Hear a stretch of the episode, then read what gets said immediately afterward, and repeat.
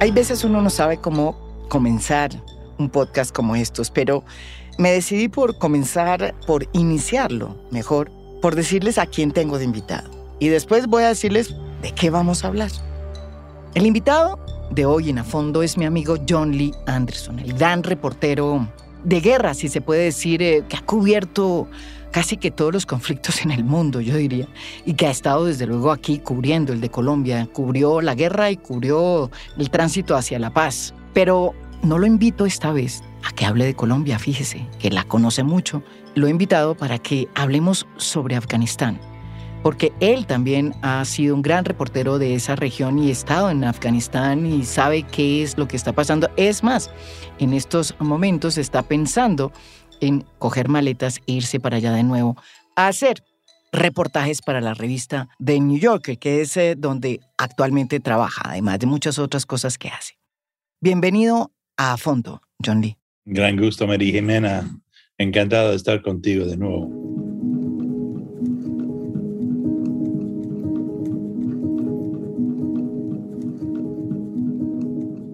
Bueno, John, uno ve lo que está pasando en Afganistán y dice, ¿cómo es posible que en el siglo XXI estemos volviendo a los califatos? Estemos volviendo a que las mujeres pues no pueden ni siquiera estudiar ni trabajar y que tienen que volver al burka y a no salir de sus casas. ¿Qué está pasando en Afganistán? ¿Y qué está pasando en el mundo? Mira, bueno, son muchas las impresiones que tengo, pero digamos quizás la más principal es que volvemos al pasado, ¿no? Eh, esto es un retroceso olímpico grande, histórico, para no solamente para Estados Unidos y su modelo de contrainsurgencia, pero también de su modelo de exportación de, la democracia. El modelo democrático occidental eh, ha sido puesto en jaque aquí en Afganistán. De hecho, no solamente un grupo guerrillero, que lo es. Eh, talibanes, los talibanes es lo que son, pero es un grupo extremista. Es un grupo extremista en el sentido más pleno de la palabra, que ostentan una suerte de fe religiosa del Islam del siglo IX o X. Esto no es un grupo moderno, no estamos hablando de un grupo marxista, esto no es Che Guevara o los, los seguidores de, de Che Guevara con el hombre nuevo, no, esto es el hombre antiguo. Em, esto es para revertir los siglos de la modernidad que aborrecen estos tíos y que quieren volver el mundo, comenzando en Afganistán, a un plano reconocible, donde las mujeres están en su lugar con su burka y solo salen de la casa si les permite y están acompañados de un hombre, donde los códigos son ojo por ojo, diente por diente, es decir, eh, donde se, se excluye la música, la música es prohibido porque a cambio uno debe estar rezando ante Dios, en fin, donde el imagen humano en el arte, ni hablar en la esfera comercial, es eliminada porque nadie puede competir con la cara de Dios. Bueno, esto es lo que es eh, eh, con dos trillones de dólares, que es una suma inconcebible. Ninguno de nosotros entendemos básicamente qué es lo que es eso, más miles de vidas y 20 años invertidos en su prestigio. Estados Unidos ha fracasado. Entonces, hay muchas, en el sur de Estados Unidos hay, una parábola que se dice poner lápiz labial a un chancho, ¿no? Sí. o, o, puerco, para, ¿Cómo se dice en inglés, eh, John? Eh, put lipstick on a pig, es decir, eh, es una manera de, embellecer algo que es feito, ¿no? Sí. Entonces, naturalmente hemos visto todos los bien intencionados de Joe Biden y Anthony Blinken, el nuevo secretario de Estado, y más otros intentar dar una explicación razonable a lo que hemos visto.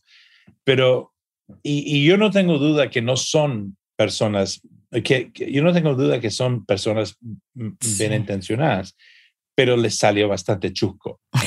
y el hecho de que esto sucedió delante de los ojos del mundo eh, hizo un poco desvestir el, eh, el, país más fuerte del mundo. ¿no? después de cuatro años de Trump, que vaya, dejó el, el emperador bastante calato en el escenario, Ahora que estábamos esperanzados todos en ver sensatez y, razonabilidad en, desde la Casa Blanca y quizás retomar un mundo más sabio, más sensato, más maduro, más respetable, hemos visto esto como un traspié muy grande. Y, y lamento decir también que esto ha logrado debilitar a Joe Biden en la presidencia. ¿no? Yo no sé si, si de manera mortífera, pero no, es un traspiés gordo y le va a costar en las elecciones venideras del año próximo, que podría eh, significar la pérdida del control de la mayoría en el Congreso y el Senado, lo cual lo debilitaría aún más, ¿no?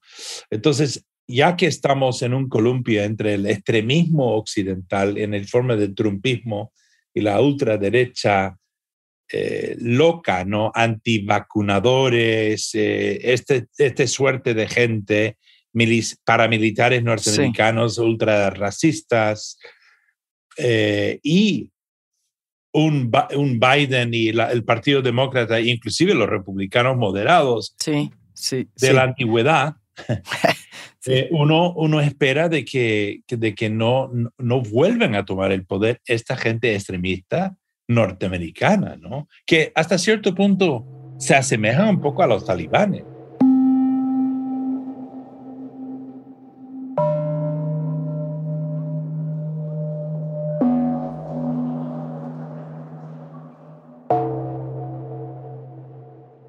¿Tú crees que hay una semejanza entre la extrema, digamos, que está detrás de Donald Trump y, los, y los talibanes? Sí. Claro, eh, porque son son gente que buscan revertir el mundo a una orden imaginaria del pasado, en donde cada, cada quien está en su lugar, donde la mujer está en su lugar, donde el negro está en su lugar, donde el indio está en su lugar, ojalá bajo tierra, ¿no?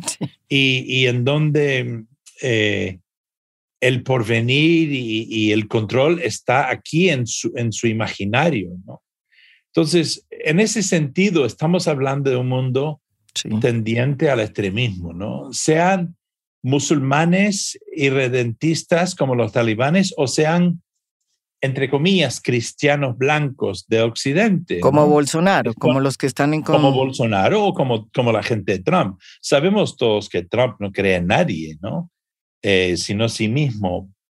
Pero, pero hemos visto como él y Bolsonaro y los otros emuladores eh, en Occidente han logrado eh, weaponize, han logrado eh, sí, weaponize, armarse, a través de las redes sociales y el verbo fácil para tener una turba de impensantes,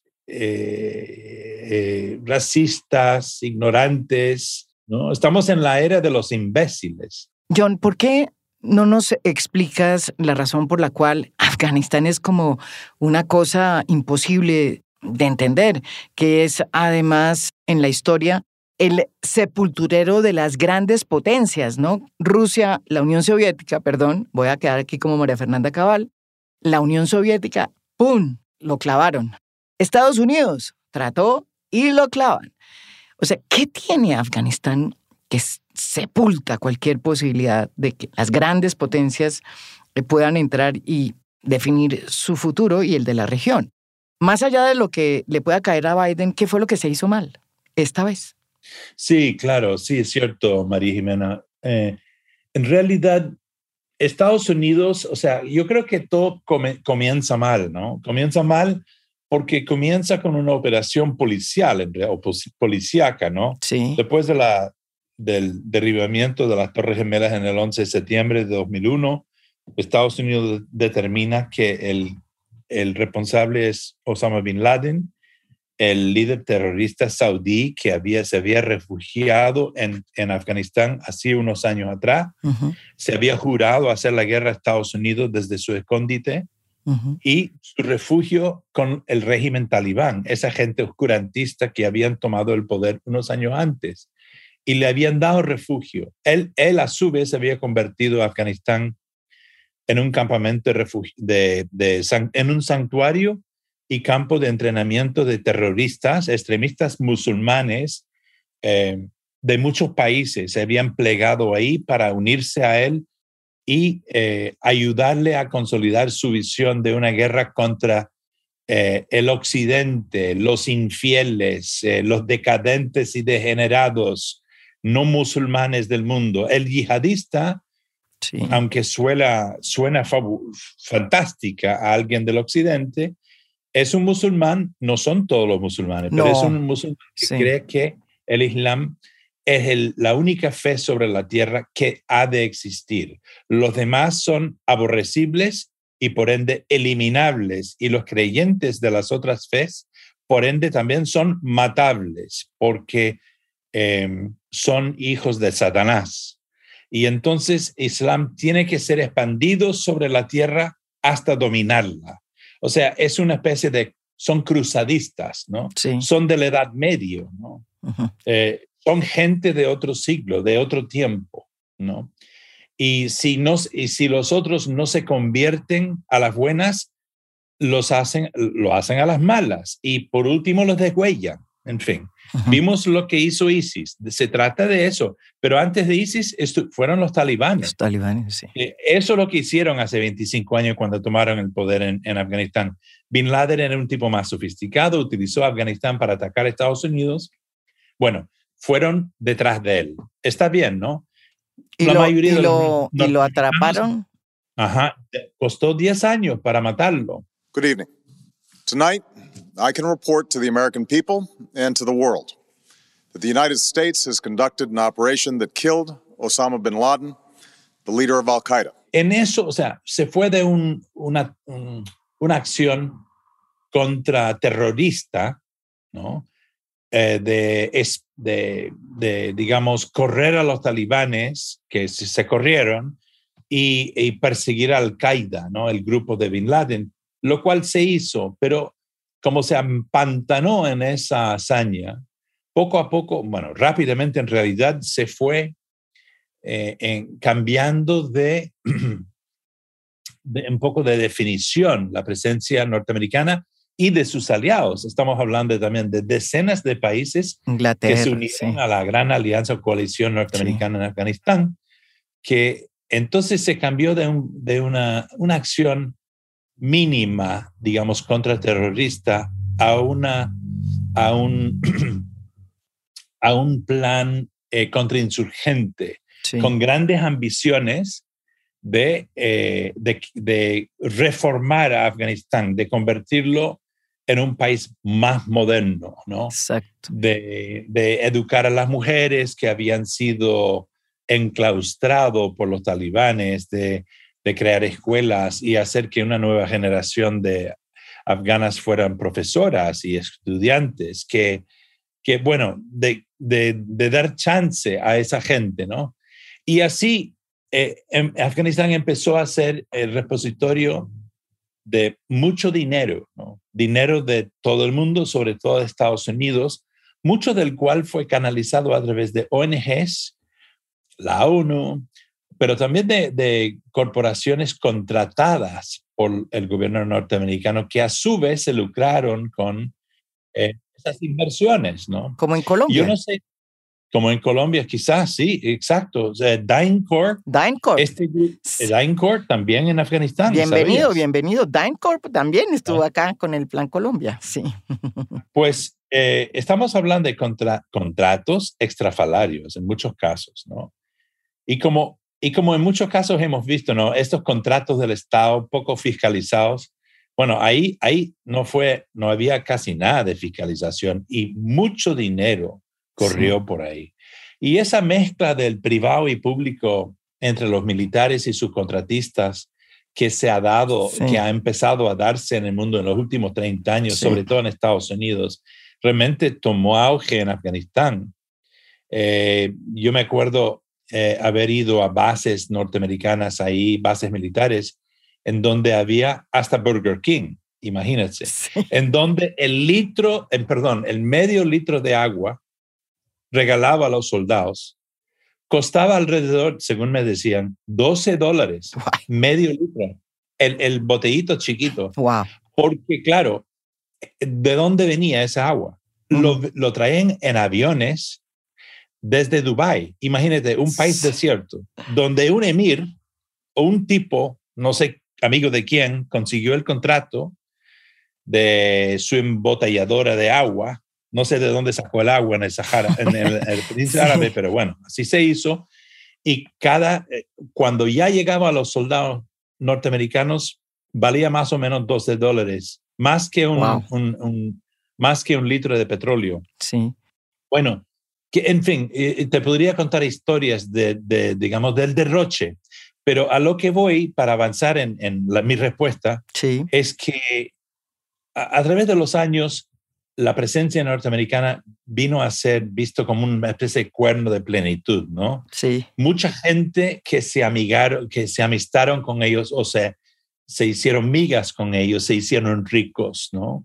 Desde señores de la guerra. Claro, hubo señores de la guerra feudales que, además eh, eran parte de ese establecimiento afgano, ¿no? Que quería ser transformado en algo más moderno, que quedaron ahí. En algunos casos llegaron a valer estos tíos cientos de millones de dólares cada uno. Eh, yo conozco de uno que, que, tenía un ejército privado de 50 mil hombres y aviones y hasta su, su línea de aviación. De estos señores feudales, que eran muy, muy... Señores feudales con que Estados Unidos, para hacer la guerra contra los talibanes, hicieron pactos con señores de la guerra y de clanes feudales en las provincias que para que no les hiciera la guerra contra ellos, eh, los tenían que pagar o dar eh, como una mafia, ¿no? Eh, si no, si ellos no les pagaban a los señores de la guerra para proteger un tramo de carretera, atacarían a los soldados. Y yo, yo, estuve en, en, en, en, pláticas de trueque así, ¿no? Con, con, entre señores de la guerra afganos y coroneles norteamericanos. Los vi yo. y esto, digamos, multiplicado a través de los años, Estamos hablando de un engendro ya monstruoso que no funcionó. Es decir, en términos prácticos, mantenían los talibanes a raya, más o menos, pero a su vez les estaba carcamoneando por adentro y ellos mismos lucrando de la corrupción que empezaba a ser, digamos, el son del día en, Afganistán. Entonces, eh, muy rápidamente, el afgano de por medio podría decir que vio a, esa construcción occidental como una fuente de corrupción muy grande, lo cual fue. Pero no, nada es monolítico. A la misma vez sí funcionó como una apertura y como una fuerza modernizadora en lo que son las ciudades eh, de Afganistán. Kabul y las, y la media decena de otras otros pueblos grandes que se pueden decir que son ciudades, ¿no? Fuera de, la, fuera de las ciudades es la luna y es la Edad Media. Y, es el califato que quieren imponer eh, mm, ahora los talibanes.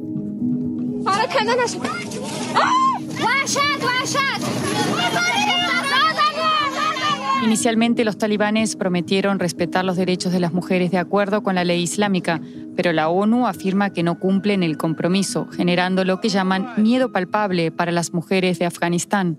Una de las cosas que me ha sorprendido de todo lo que pasó en Afganistán es que, a pesar de que los talibanes eran los que estaban en poder cuando llegaron los Estados Unidos y trataron de imponer esta democracia occidental que es eh, difícil de, manejar en Afganistán, como tú bien lo has dicho, pues de alguna manera quedaron por fuera de cualquier negociación dentro de ese gobierno que duró tanto los talibanes. Solamente entraron en la negociación ya cuando se hizo la mesa de Qatar, pero eso fue hace ya relativamente un año, dos años.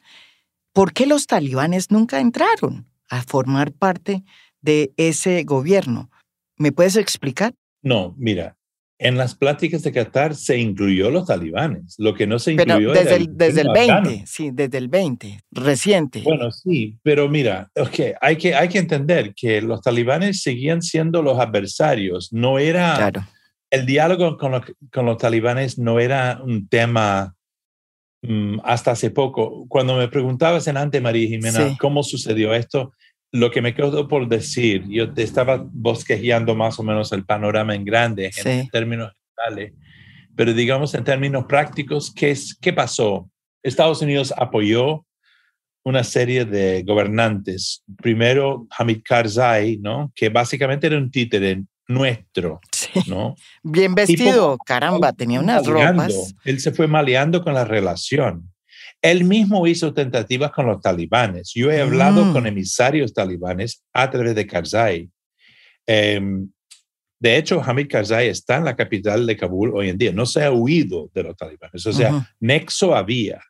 Eh, Estados Unidos no hizo, no, a mi juicio, yo soy crítico, em, no hizo lo suficiente para lograr un, un, pacto de reconciliación nacional dentro de Afganistán, que podría haber incluido los talibanes cuando Karzai era presidente. Cuando Karzai, exacto, antes. Lo tenían muy como, como la mujer desdichada en la casa, ¿no? No lo sacaban nunca, es decir, no le, no le dieron soberanía ni potestad propia.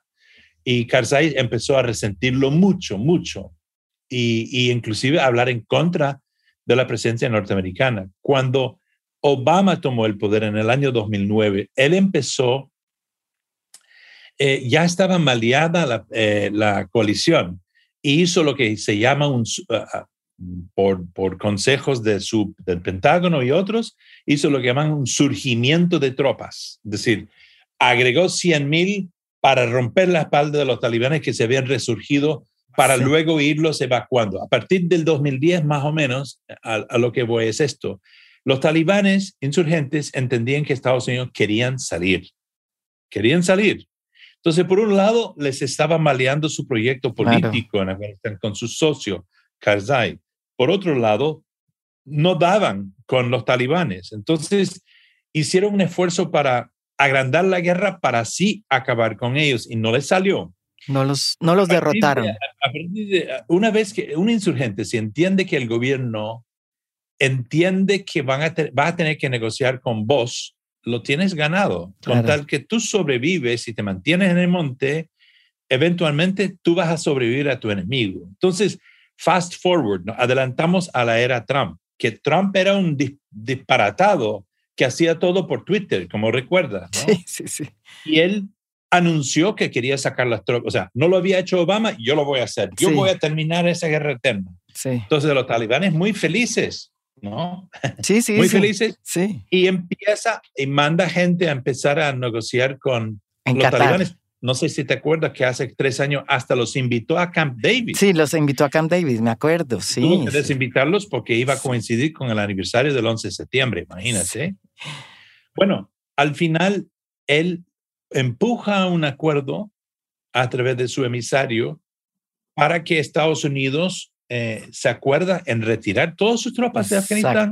En el Primero en bajarlas hasta un punto eh, y luego retirarlas a cambio de buen comportamiento de los talibanes. Los talibanes, ¿para qué se van a comportar bien si saben que los gringos se van a ir? ¿Entiendes? sí, era, era un, Entonces, no eh, win a los, situation. A los, a los muy críticos de lo que ha hecho primero Trump y ahora Biden, que llega al poder y básicamente termina por completar el compromiso de Trump, es que no, no se tenía que hacer. Por más corrupto que fuera la empresa norteamericana en Afganistán a través de sus allegados y contratistas y demás, si habían dejado, o sea, desde hace varios años ya no habían prácticamente tropas de combate en Afganistán. Así que, eh, ¿qué es lo que habían? Algo así como 15 mil asesores, gente experta en drones, en toda esa parte técnica sofisticada. Intel. Que su ejército afgano no sabían administrar pero que estaban llevando la guerra a los talibanes. Y más o menos tenían un status quo. De no haberlos reducido en números hasta un número ínfimo, insostenible, sí. eh, podía haber, haberse mantenido una especie de paz o guerra de baja intensidad como Colombia sí. durante décadas. Eh, muchos dicen, ¿Por qué regalaron esto a los talibanes si, si tenemos 30 mil tropas? Pero ¿por qué le regalaron? ¿Por qué? Años. ¿Pero por qué lo regalaron? Desde hace 70 años. Claro. Alemania tiene 80 mil. Entonces, ¿por qué retirar todos de, de, de, Afganistán? Algunos me dicen, ah, porque bueno, pero era un lugar cinético de guerra. ¿Pero qué guerra? La no guerra, era para tanto. La guerra eterna. Ocho, norteamericanos el año pasado. Entonces, pero una han, vez han muerto más en Colombia, ¿no? Eh, han muerto más en Colombia, sí. Sí, han muerto más en Colombia. Es decir, entonces, por Trump, bueno, había voluntad de salir desde Obama. Trump en realidad es el que, eh, que chivó la cosa. O sea, Trump terminó por, por fregarlo. Porque sí, porque él se sienta con los talibanes y hace la negociación, dice, en Qatar. Sí, y lo hizo a espaldas del gobierno afgano. No, no consultó al, al gobierno afgano, es decir, al aliado todo se hizo, se, se, negoció a espaldas del presidente Ghani, el que acaba de irse. Sí. Y em, empezó a reducir la tropa a tal punto que ya, ya no eran sostenibles. Con 2.500 norteamericanos en Afganistán no era sostenible contra el ejército talibán. Entonces, una vez que empezaron a, empezó a acercar la fecha, los, los, los del ejército afgano anti-talibán empezaron a hacer sus cálculos y empezaron a, hacer, a, hacer pactos con los talibanes, es decir, te entrego mi cuartel y me voy, pero me dejas mi familia y mis Tranquila, hijos. O sea, eh, nos salvamos la vida, entregamos las armas y nos vamos. Y es lo, que, es lo que pasó. Y una vez que la primera ciudad se entregó, todo demás se fueron como castillo de naipes.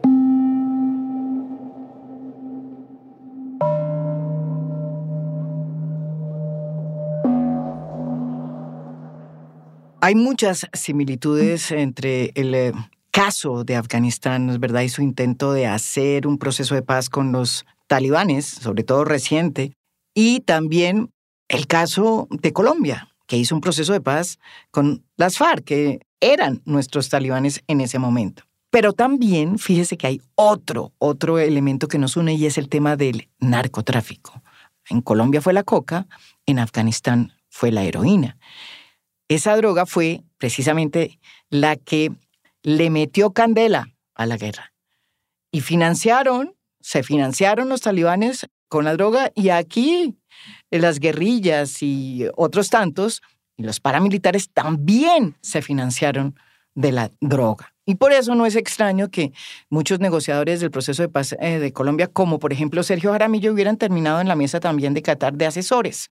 ¿Cuáles son esas eh, coincidencias que uno puede entender eh, y que además pues tienen que ver con grandes cantidades de dinero que también llegaron a Colombia, como sucedió a través del Plan Colombia. Mira, hay paralelismo sin duda. Eh, la diferencia sería de que había una gran presencia norteamericana en Afganistán y no tanto así en, en Colombia, por más que sabemos que es un país casi cuartel de Estados Unidos, ¿no? Eh, y, que, y que hay asesores y soldados y expertos y analistas y agentes que van y vienen como Pedro en su casa. Pero en donde se asemeja mucho es en esta noción, es como dos escenarios posguerra fría, ¿no? Eh, hay el nuevo con, la nueva construcción contrainsurgente norteamericana se hace mucho a través de contratistas, o sea que un poco para eh, velar la presencia o inclusive la intención, eh, es eh, una política antidroga, por ejemplo. Nunca se ha dicho que DynCorp está ahí peleando guerrilleros, no, no, es antidroga, pero sabemos porque las FARC y se metió en el narcotráfico, que básicamente era la misma cosa. ¿no? Y lo mismo pasó en la guerra de Afganistán. Los talibanes usaron eh, las drogas, eh, en este caso el popi o como se llama, la, heroína para financiar su Para la heroína, así es. O, en Plan Mérida, en México. O en Mérida, eh, sí. Hizo algo muy parecido, ¿no? Y nadie sabe bien exactamente quién es que lleva a cabo la parte de Plan Mérida contra narcóticos en en México por la parte norteamericana, pero te diré, o sea, es la parte encubierta del Estado, son las fuerzas especiales y también ciertos contratistas que nunca llegan a aparecer hasta que, por ejemplo, aparecen en un asesinato, un magnicidio, como sucedió con los contratistas colombianos en Haití hace poco. Sí, sí, sí. O, ¿Me entiendes? O sea, es una que Son mercenarios, básicamente, sí. Sí, es claro, es el nuevo término para los mercenarios, solo que tiene el aval de un Estado. Em, entonces, en la época de la Guerra Fría, los mercenarios muchas veces eran contratados por la CIA o por otro, por los servicios de, uno de los países eh, colonialistas, ¿no? Para operar en una guerra de guerrillas en el tercer mundo. Eh, pero desde el final de la Guerra Fría, eh, los llamamos contratistas y se han convertido en grandes consorcios paramilitares. Entonces, eh, eh, pero por ejemplo, en Colombia, así como en, en, México, Estados Unidos opera a través de programas bilaterales de antinarcóticos o de seguridad. de seguridad. Y entonces se entrega dinero a contratistas y mucha esperanza en ejércitos locales supuestamente o agencias de seguridad locales supuestamente legítimos y honestos, que a su vez operan a través de grupos paramilitares para hacer el trabajo sucio. O sea, los que, se, los que meten las manos en la sangre son unos tipos que no, sé quién es, ¿no? No sé quién es. El Carlos Castaño o es no sé quién, ¿me entiendes? Sí. Pero que obviamente tiene vínculos directos con el Estado, pero es denegable y así funciona. Entonces, a nivel, a nivel superior, la embajada o los contratistas operan con el coronel o el general de turno, ¿no? sí, entonces, es una hilera de, de responsabilidades que al final terminan por hacer la misma cosa, eh, matar, matar gente eh, por un fin, pero que tiene, eh, pero es más opaco, ¿no? Y, el factor distinto también es que es lucrativo, es decir, se vuelve, ya que se privatizó muchos aspectos de lo que antes hacía un ejército, se ha vuelto lucrativo, se ha vuelto lucrativo y entonces eh, sin ideologizarlo, ni mucho menos, se puede decir de manera fáctica que sí es un buen negocio la guerra. Eh, hay una, por ejemplo, hay una compañía, Kellogg Brown and Root, que eh, lo, lo, lo, inventó Dick Cheney cuando estaba en la vida privada, luego se hizo uno de los mayores contratistas en la guerra de Afganistán y Irak, siendo, era vicepresidente, pero por ejemplo, Kellogg Brown and Root, entre las muchas otras cosas que hacen, suministran la comida a los soldados en las zonas de combate. Por cada comida que se les entrega, cada comida, por cada plato de papel que les da en sus lugares, se cobra 60 dólares, o sea, 180 dólares por soldado por día. Esto es, esto es un dato que sé yo de hace 10 años. Y cada tres días, por contrato entre el Pentágono y ellos, se lava el uniforme de cada soldado. Si hay 100 mil, ya te, ya te sacas tu conclusión. Cada tres días, 100 dólares, ¿no? Aunque no se le lava, pero, se cobra, se cobra. Claro. Entonces, tú mismo haces las sumas.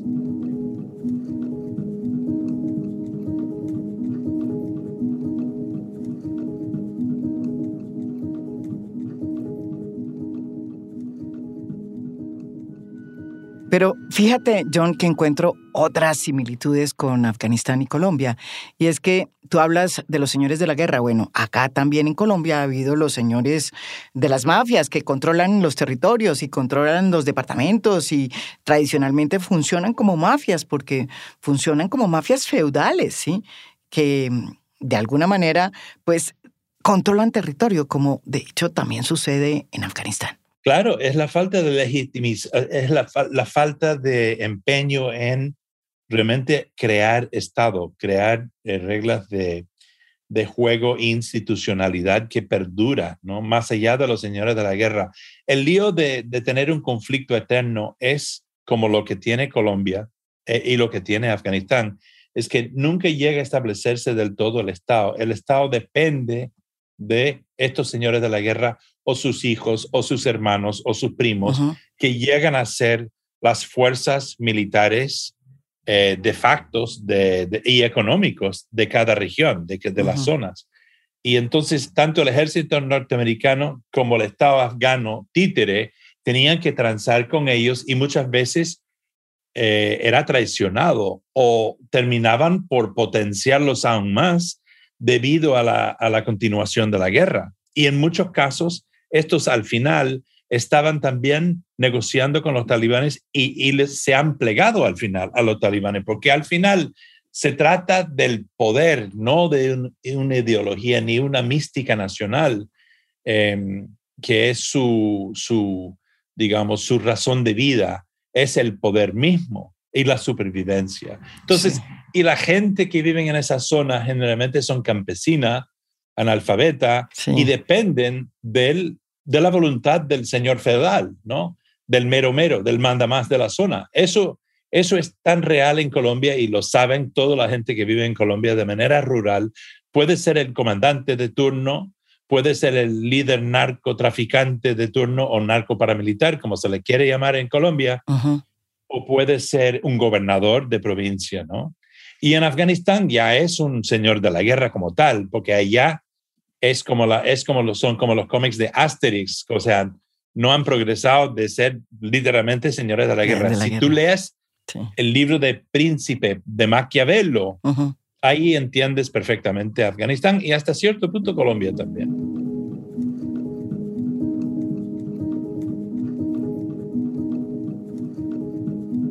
Bueno, John, ha sido realmente una oportunidad. Creo que nos podemos hacer muchos podcasts sobre toda esta política comparada. Em, nos quedan muchas cosas entre el tintero, sobre todo pues mm, tu visión sobre lo que está pasando en América Latina, pero dejémoslo para otro podcast en a fondo.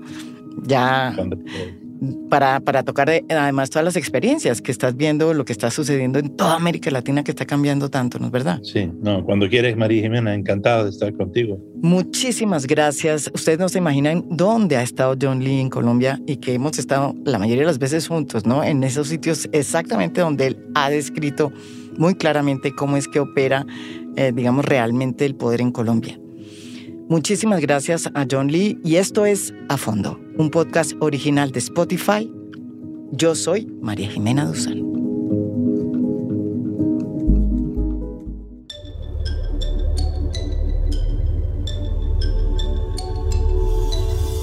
A Fondo es un podcast original de Spotify.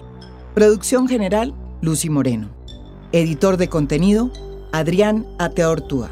Editores de audio, Cristian Leguizamón y Audio Factory. Música original del maestro Oscar Acevedo. Gracias por escuchar. Soy María Jimena Duzán.